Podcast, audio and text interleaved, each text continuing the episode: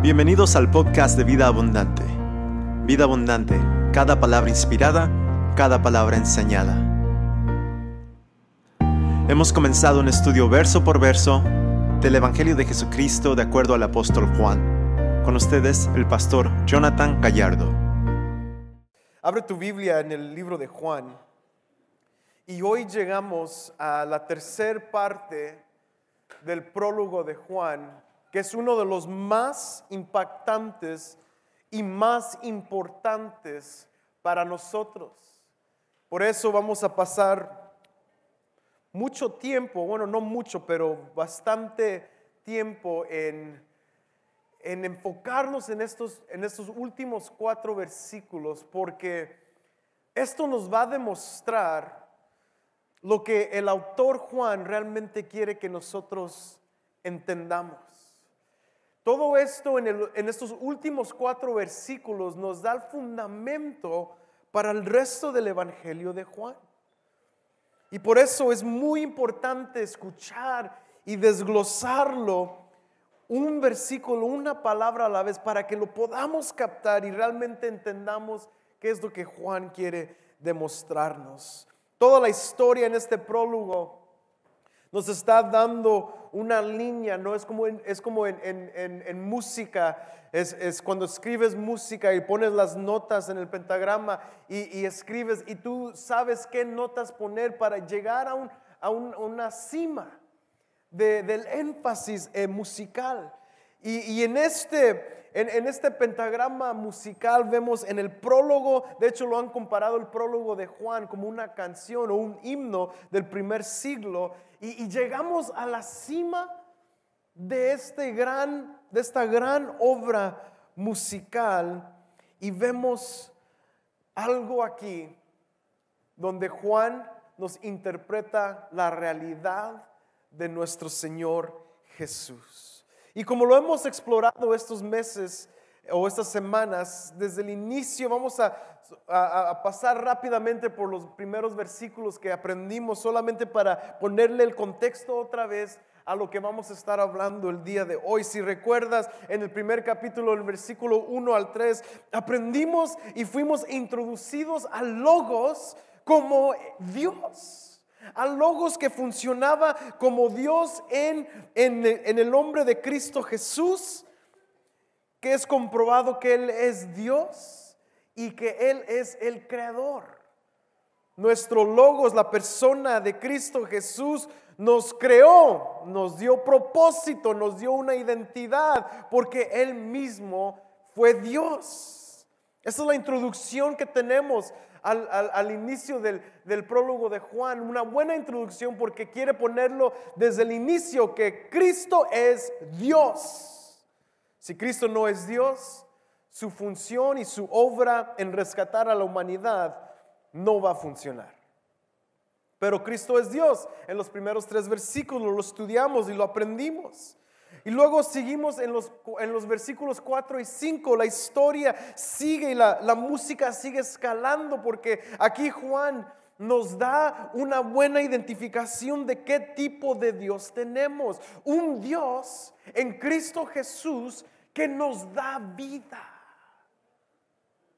No una vida superficial, no una vida regular, nos da una vida sobrenatural. Somos creación de Dios.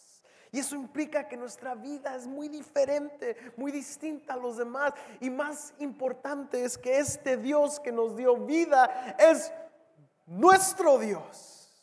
Es mi Dios. Mi Dios me ha dado vida. Y esta vida que es nos da la oportunidad de brillar con su luz. Nos demuestra su grandeza, nos demuestra nuestra realidad y nos muestra cómo caminar. Por eso lo aprendimos desde los salmos, que lámparas a mis pies es la palabra de Dios, que alumbra nuestro caminar. Esta luz nos sirve para vivir. Sabemos navegar por las áreas difíciles en nuestras vidas, porque tenemos luz. No estamos en la oscuridad. No estamos perdidos. No estamos navegando como ciegos.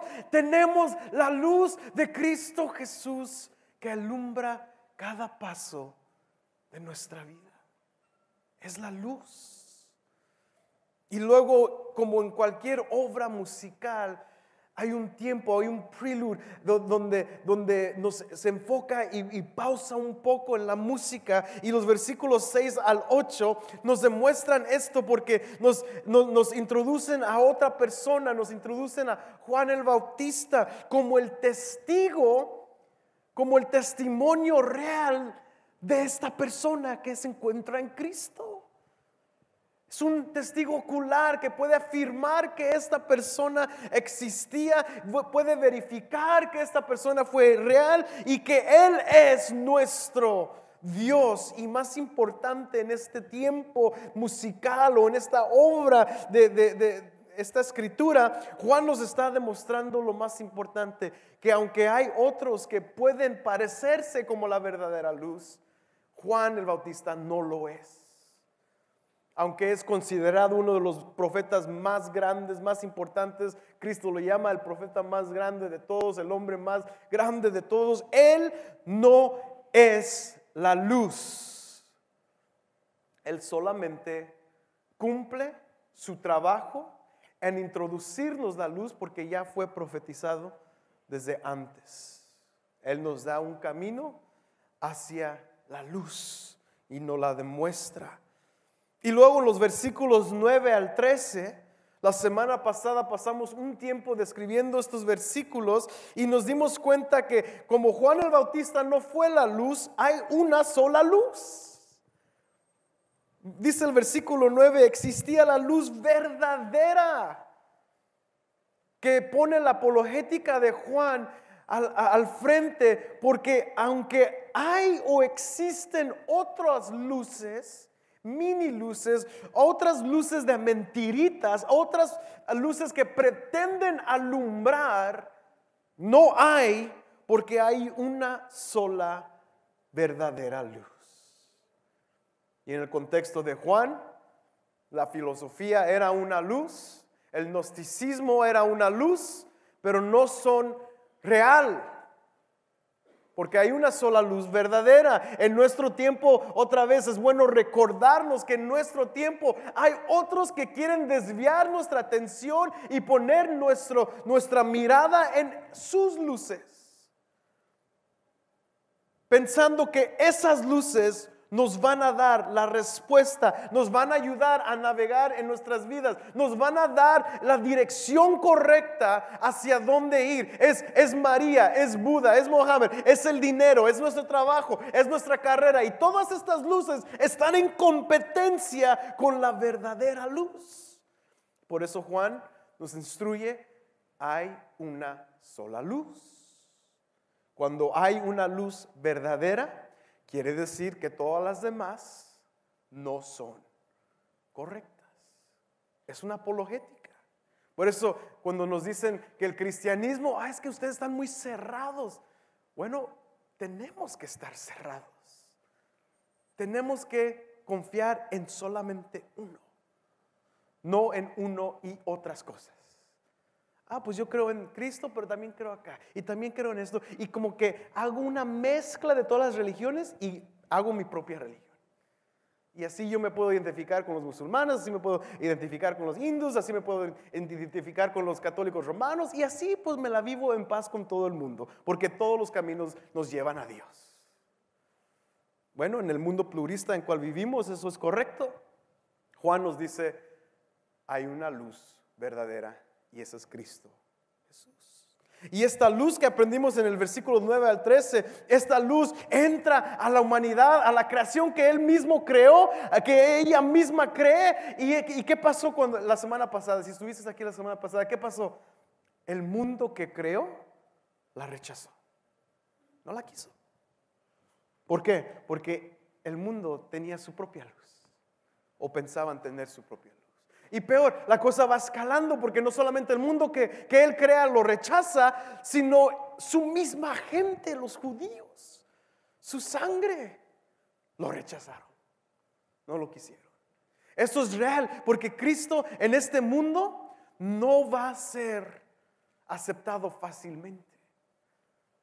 Cristo, dentro de él, tiene esa apologética de ser único y verdadero. Y cuando tú dices que eres el único camino, vas a tener muchos enemigos. De hecho, por eso vemos que Jesús es crucificado.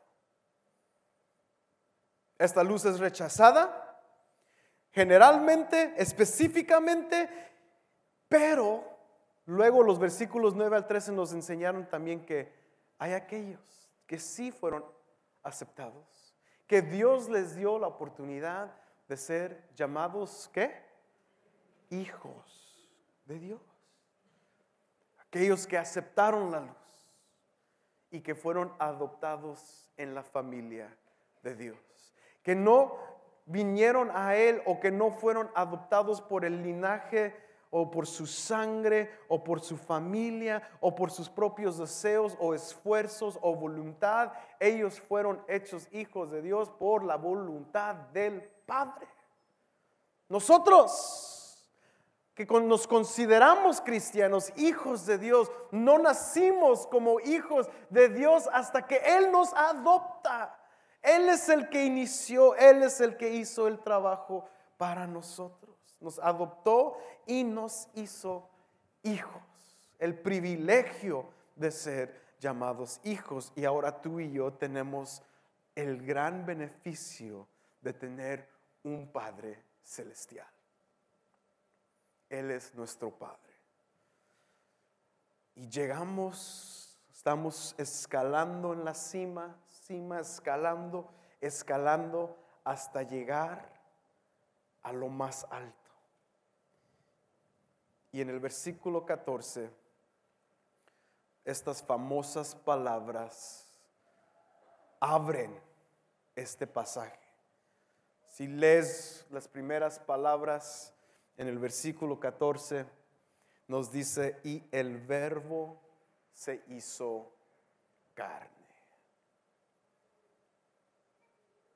En el versículo 1 al 3, el logos es, estaba y fue Dios. Al inicio entendemos un Dios eterno en el Logos, en Cristo Jesús, existía desde la eternidad, nunca tuvo tiempo y su deidad es comprobada porque Él mismo fue Dios. Pero aquí, aquí vemos que el Logos ahora es carne, como tú y yo. Ese es un shock. Así como el primer versículo, los primeros versículos fueron shock que un hombre puede ser Dios. Este versículo también nos da otro shock porque ahora ese Dios es hombre. Y eso contiene dentro de él muchas implicaciones que vamos a estar desglosando. Pero llegamos aquí a ver la importancia de la magnitud del Hijo de Dios, Cristo Jesús, porque lo vemos y lo entendemos en su carne. Porque ahora Dios no solamente es un aspecto metafísico o, que solamente existe en el ambiente espiritual. Ahora Dios es encarnado. Ahora Dios está en existencia en un hombre. Y aquí solamente a través de esto empezamos a entender su función, su trabajo y su misión en este mundo. ¿Por qué Dios se hizo hombre y por qué Dios se tuvo que hacer hombre? Si Dios había existido desde el inicio, si tenemos en cuenta en la cronología bíblica que tenemos alrededor de seis mil a diez mil años de existencia del universo, aunque la ciencia nos dice que son billones de años, bíblicamente estamos entre seis mil y diez mil años de existencia. Y si en esos seis mil a diez mil años de existencia Dios nunca se hizo hombre, ¿por qué se hizo hombre hace dos mil años atrás? ¿Qué fue la razón? Y lo vemos, la misión y el trabajo de Dios en su Hijo. Lo vamos a ver cumplido. Por eso aquí el logos es la última vez que, que identificamos a Cristo Jesús como el logos, de aquí en adelante ya no vamos a ver esta palabra ser usada en el resto del Evangelio de Juan. La palabra griega logos o el verbo que es traducido en nuestras versiones de español, el verbo ya no más va a ser usado en el Evangelio de Juan porque ahora es reemplazado personalmente en el versículo 17 con el nombre de Cristo Jesús. Ahora vamos a identificar a Dios en Cristo Jesús. Ya no es una conexión filosófica, ya no es una conexión inteligente, ya es una conexión personal en la persona de Cristo Jesús porque se hizo carne. Es una relación que vamos a establecer con alguien. Y eso es importante. Porque muchos queremos, o aún en el tiempo del primer siglo, las conexiones con el ámbito y en el mundo espiritual eh, siempre eran eh, eh, de cosa mística, de cómo tener relación con el ambiente espiritual. Y bueno, para nosotros la palabra es muy fácil porque nos describe que esa relación mística no tiene que existir porque tenemos una relación con el Hijo, Cristo Jesús. No estamos buscando el ambiente místico, estamos buscando a Cristo. Y a través de Cristo vemos a Dios. Esto es el tema de toda la palabra, porque Juan lo está agarrando los temas del Antiguo Testamento, las conexiones del Antiguo Testamento para establecer el fundamento de su evangelio, que todo esto es una historia de redención. Esta historia de redención se cumple cuando Dios entra al mundo como hombre. Esto tú y yo nos tenemos que recordar una y otra vez. Dios puso en plan todo este esquema de redención. Todo esto es plan de Dios. Nada de esto Dios se la está, lo, está examinando como a ver cómo lo hago aquí, a ver cómo, o qué hago aquí, o qué pasa si esto lo hago. Dios no está como nosotros que a veces no sabemos qué hacer o intentamos un trabajo y a ver cómo nos sale. Pues tú échale ganas y a ver cómo te sale. Si la, riegas, pues otra vez lo intentas. No, no. Dios no es como nosotros. Dios tiene todo en orden, planificado. Y la persona de Cristo Jesús fue decretado para establecer su plan y propósito para nosotros. Cristo no fue una opción del último minuto. La persona de Cristo Jesús fue planificada desde antes que el tiempo iniciara en la eternidad a través de, a través de Dios Padre. So esto para nosotros nos da descanso en saber que la persona de Cristo Jesús, dentro de esta persona hay un plan y un propósito para nosotros que el mismo Padre ya estableció desde antes. Y tú y yo tenemos que tener el tiempo y el trabajo y el esfuerzo de identificar y de conocer esta persona de Cristo Jesús, porque fue alguien, fue la persona que Dios preparó para este tiempo en cual tú y yo estamos viviendo.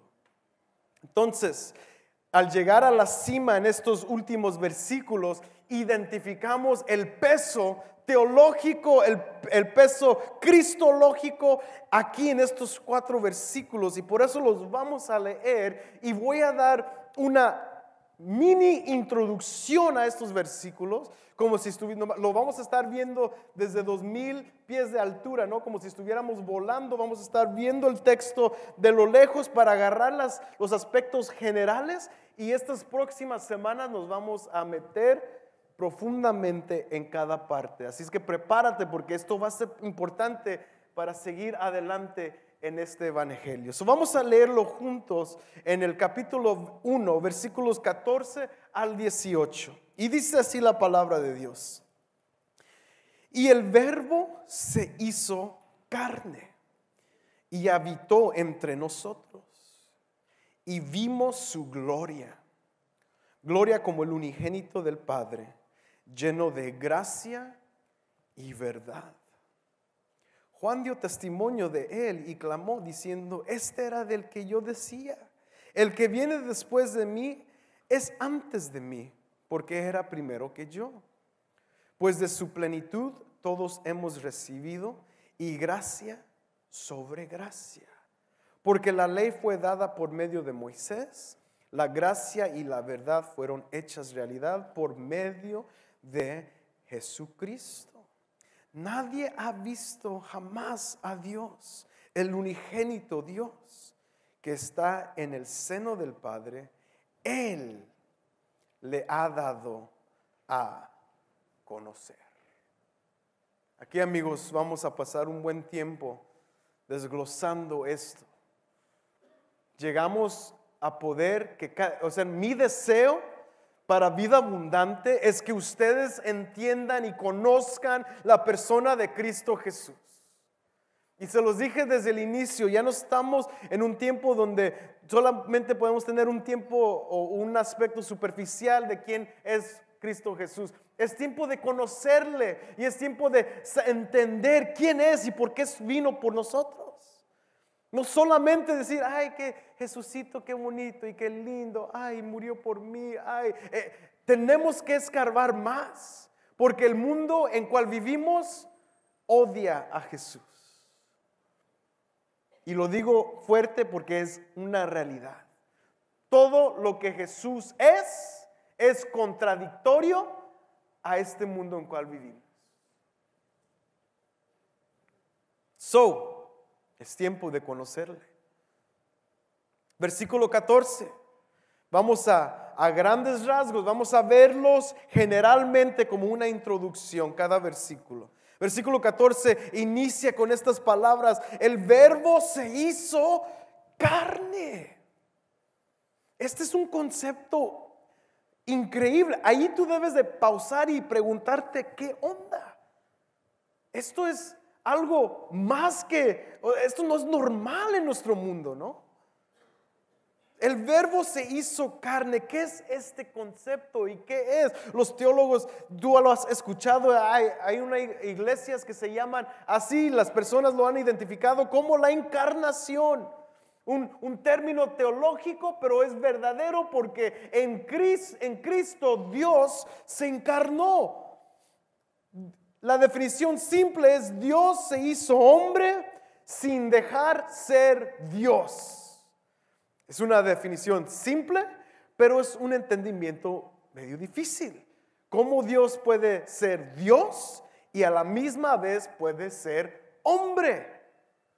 Y si tú crees en Jesucristo y crees que Él es el plan perfecto de Dios, entonces a grandes rasgos tú, eso es lo que tú crees, que Cristo Jesús es hombre verdadero y Dios verdadero a la misma vez.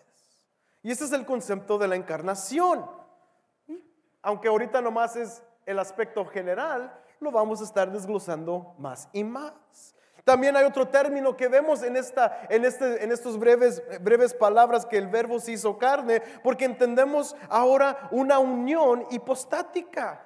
Los teólogos también llegaron a esta, a esta palabra porque usaron las palabras esencia y sustancia y las combinaron para decir que Cristo Jesús en su persona y naturaleza tiene la esencia de Dios con la sustancia de hombre. Es la unión hipostática. Yo sé que tal vez lo has escuchado anteriormente y tal vez no, no sabes lo que dicen o le dices salud, porque cuando alguien te dice hipostática y tu salud, pensaste que hicieron, uh, they sneezed, pero no es así.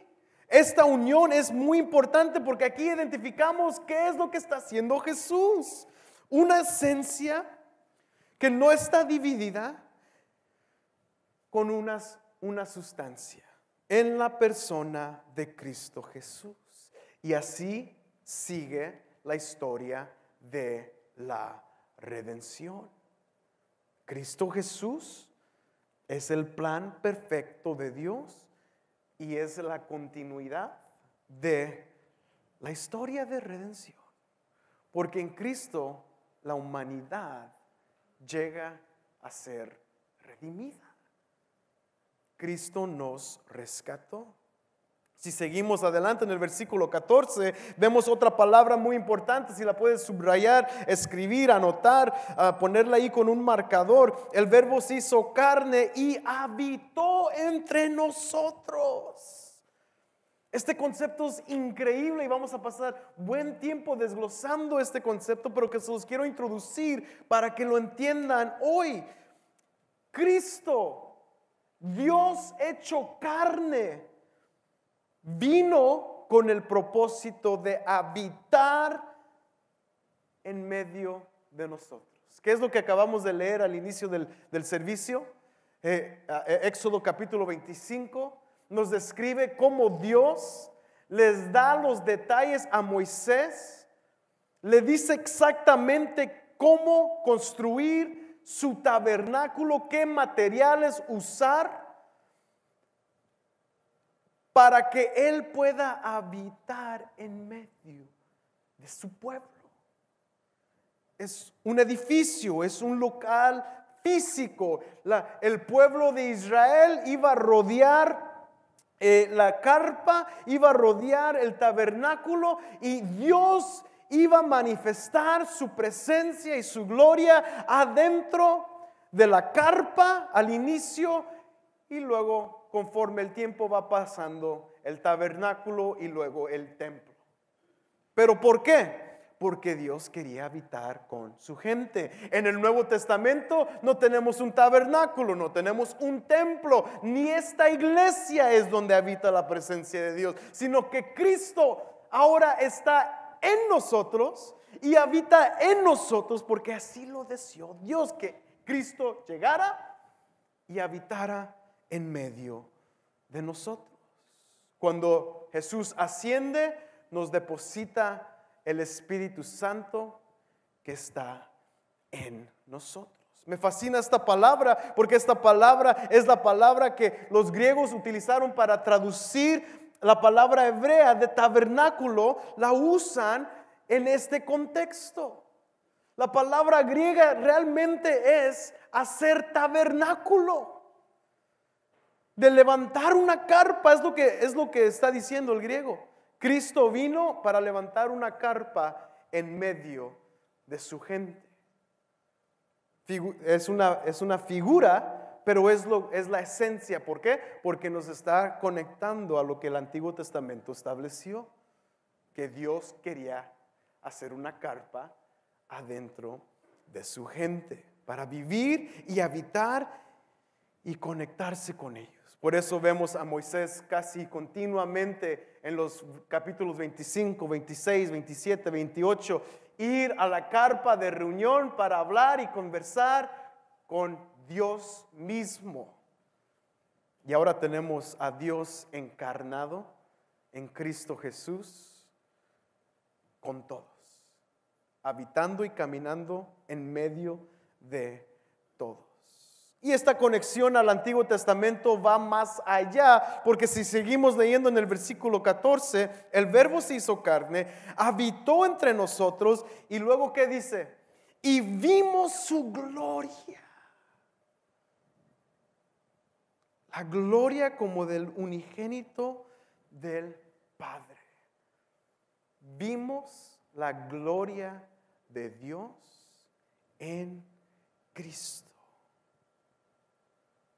Cristo habita, levanta una carpa en medio de su gente y así como en el Antiguo Testamento la gloria Shekinah habitaba en el tabernáculo, en la carpa, la gloria que brillaba y que hacía temblar la tierra, esa gloria que habitaba en el Antiguo Testamento ahora está presente en Cristo Jesús y cuando las personas lo ven, ven la gloria del Padre.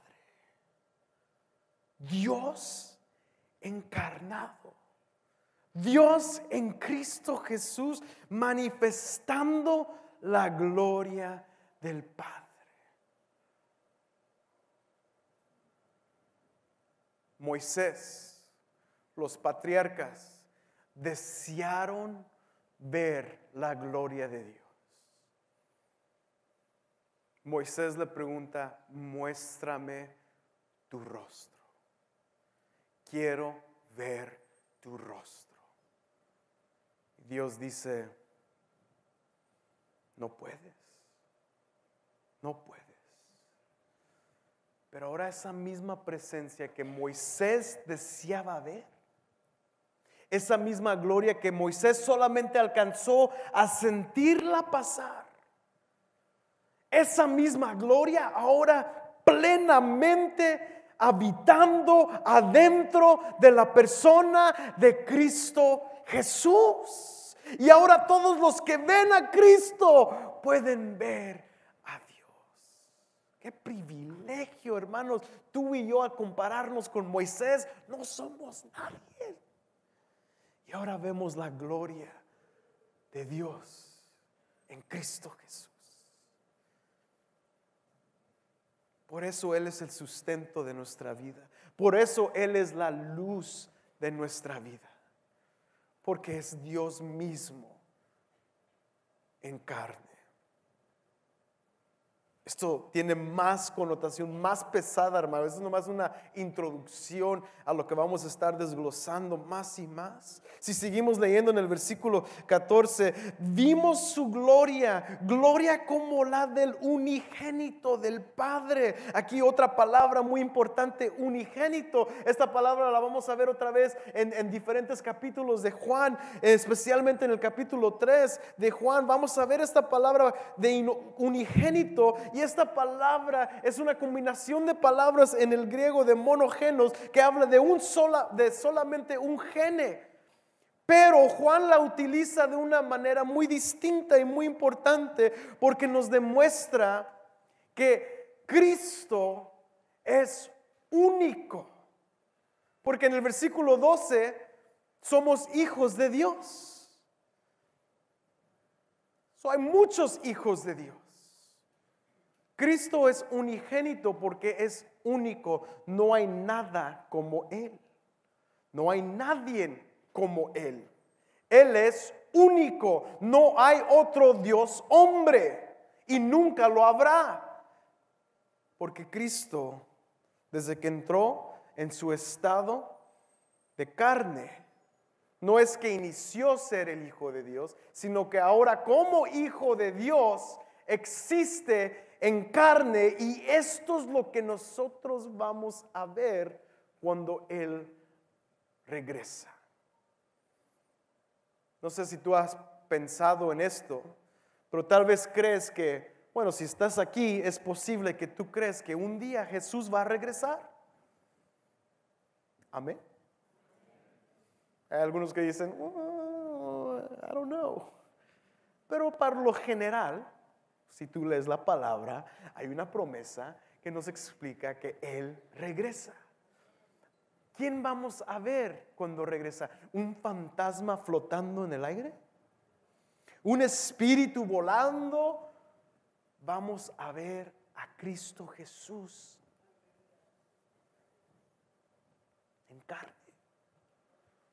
¿Por qué vamos a heredar una tierra nueva? Porque los cuerpos van a ser restaurados. Vamos a vivir con Cristo sobre una tierra física, no algo místico en el cielo. Y estoy preparando un estudio para los miércoles que, como hemos estado hablando del infierno por mucho tiempo, vamos a hablar también del cielo.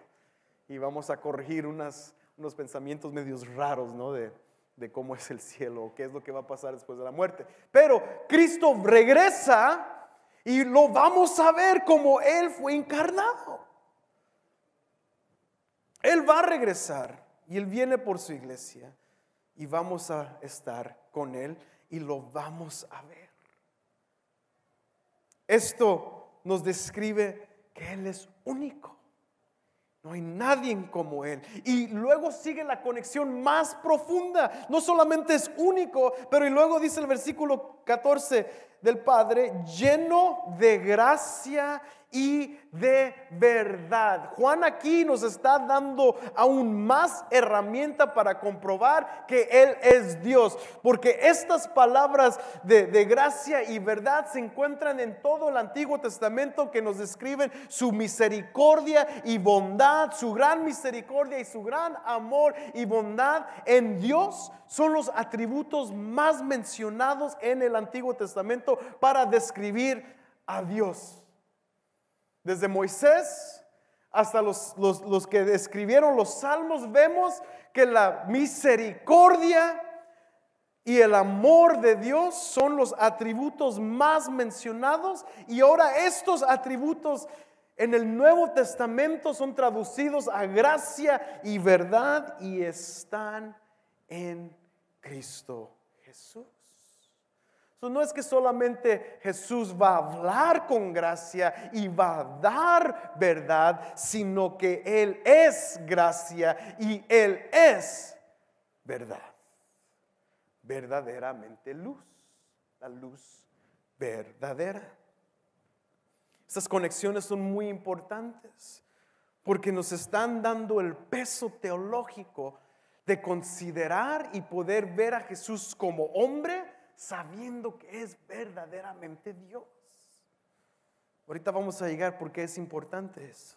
Versículo 15 es una breve pausa y más bien una interrupción breve porque nos demuestra un aspecto muy importante. El versículo 15 nos introduce otra vez a Juan, que ya leímos de él en los versículos 6 al 8, pero ahora Juan dice en el versículo 15, que es testimonio de él y clamó diciendo, este era del que yo decía, el que viene después de mí es antes de mí porque era primero que yo. ¿Qué es lo que identifica Juan aquí? Juan identifica que aunque él nació primero, seis meses antes de Jesús, Juan dice, él fue antes de mí. Porque Juan el Bautista reconoce que él es Dios eterno. Y, lo más importante en este versículo es considerar que, que Juan se hace un lado para demostrar otra vez que Jesús es superior. No hay nadie como Jesús y nos demuestra la supremacía de nuestro Señor. Él es mejor. Versículo 16, pues de su plenitud todos hemos recibido y gracia sobre gracia. Su plenitud, quiero que subrayes esa palabra, plenitud. Otra vez, ¿por qué es importante? Porque la plenitud de Dios, los atributos completos de Dios, Dios se hizo carne y todo lo de Él, todo lo que es Dios está donde ahora en Cristo Jesús. Y porque está en Cristo Jesús, fíjate lo increíble de esto, amigo. Todo lo de Dios está en Cristo Jesús y lo hemos recibido nosotros con gracia sobre gracia. Vamos a, en el futuro vamos a describir este versículo un poquito más en detalle, pero aquí la gracia sobre gracia es recordándonos que el primer atributo de la bondad o, el atributo importante de la bondad y del amor de Dios es dado a nosotros no porque lo merecemos, amigos, sino porque Dios es gracia. Cristo Jesús es la gracia de Dios manifestada y por eso podemos tener todo lo de Él porque nos lo da a través de gracia. Tú y yo no merecemos nada. Somos personas pecadoras, incapaces de nosotros mismos merecer la gracia de Dios, merecer la bondad de Dios, merecer la misericordia de Dios. Tú y yo no merecemos la salvación de Dios, pero no la da por gracia. Y no es solamente gracia, es gracia más gracia es dada. We don't deserve it. ¿Quién somos nosotros para merecerla?